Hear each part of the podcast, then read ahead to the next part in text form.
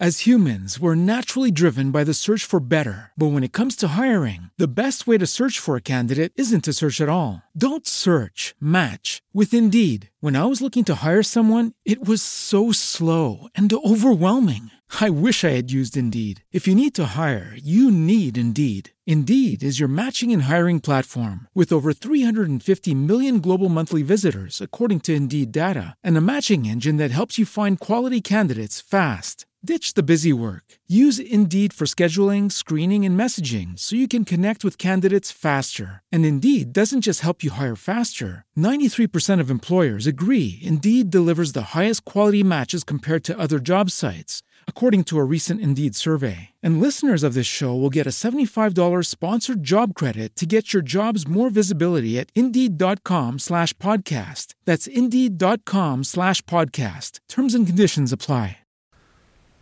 O falce di luna calante è una poesia, pensate, che Gabriele D'Annunzio ha scritto quando aveva 18 anni.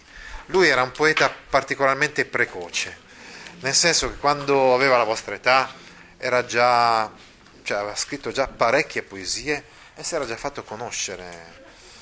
Ha uh, scritto delle raccolte poetiche, tra cui la raccolta poetica Canto Novo, da cui è tratta la poesia O falce di luna calante, giovanili proprio in cui vuole esprimere, diciamo, si chiama il vitalismo, quindi l'entusiasmo per la vita, per la giovinezza. E incomincia già ad esprimere qualcosa che poi approfondirà nelle sue poesie successive, che è il rapporto particolare dell'uomo con la natura, cioè che l'uomo si immerge nella natura, lo studieremo nella classe quinta, è il cosiddetto panismo d'annunziano, cioè vuol dire quindi che quasi quasi non c'è più differenza fra l'uomo e la natura, io mi, mi immergo talmente nella natura, mi perdo talmente nella natura che divento un elemento della natura stessa. O falce di luna canante, è un vocativo, perché il poeta si sta rivolgendo alla luna. Eh, in questo caso l'interlocutore poetico è la luna che brilli sull'acque deserte. Ecco, questi sono dei novenari, studieremo la prossima volta, i vari tipi di, di verso. I primi due di ogni strofa di questa brevissima poesia, che è composta di tre strofe, sono novenari, mentre i secondi due sono dodecasillabi, cioè sono senari doppi. O falce di luna calante, cioè o luna che sei all'ultimo quarto, però com'è diverso dire o luna all'ultimo quarto o falce di, luce, di luna calante?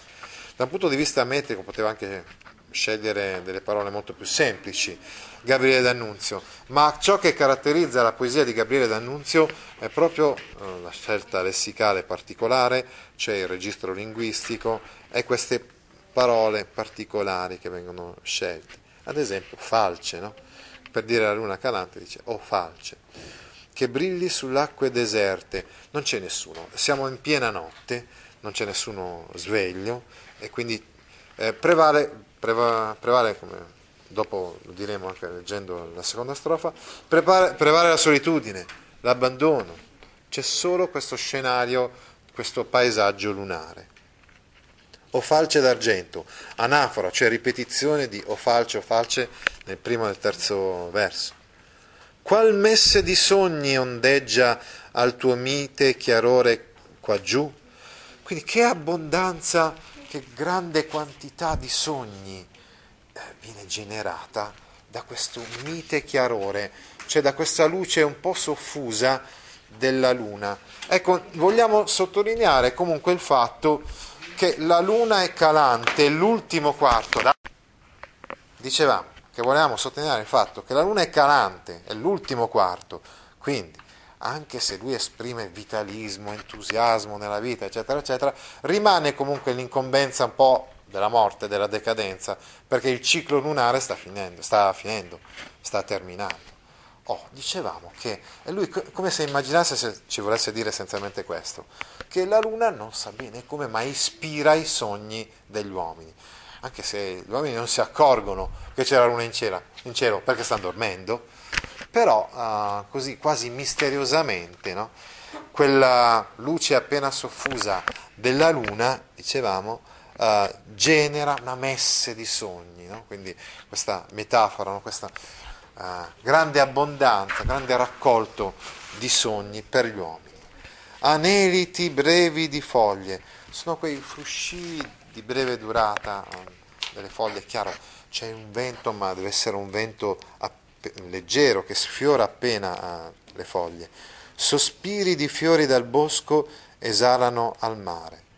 È la natura che si esprime. Abbiamo detto che gli uomini stanno dormendo, sono in silenzio assoluto, uh, perché è notte, è piena notte, diciamo. E invece la natura si esprime, ad esempio, con questi uh, sospiri di fiori uh, dal bosco. Insomma, questi frusci non solo delle foglie, ma anche dei fiori che si muovono attraverso l'aria, no? nel vento, quindi verso il mare. Non canto, non grido, non suono, per il vasto silenzio va. Ecco, notate la, uh, la forte contrapposizione in questa strofa fra la natura che si esprime e invece gli uomini che stanno zitti. Non canto, non grido, non suono, c'è una ripetizione, un'anafora no? della, della verbo di negazione, non, non, non. Attraverso il vasto silenzio gli uomini tacciono. Oppresso d'amor, di piacere, il popolo dei vivi s'addorme. Quindi, uh, immerso nei suoi pensieri, però notate che sono pensieri voluttuosi, cioè sono pensieri languidi di amore, di piacere, eh, sottolinea, ecco qui ritorna il vitalismo d'Annunziano. Il popolo dei vivi sarebbe il popolo degli uomini, s'addorme, come dicevamo prima, sogna, e questi sogni sono moltiplicati no, della, da questo chiarore soffuso della luna. O falce calante, qual messe di sogni ondeggia il tuo mite chiarore qua giù. Ripete questi versi finali, proprio quelli che avevamo già visto nel verso 3. Il verso 3 e 4 si ripetono negli ultimi versi, l'11 e il 12 della poesia. Ti interessano file di questo genere?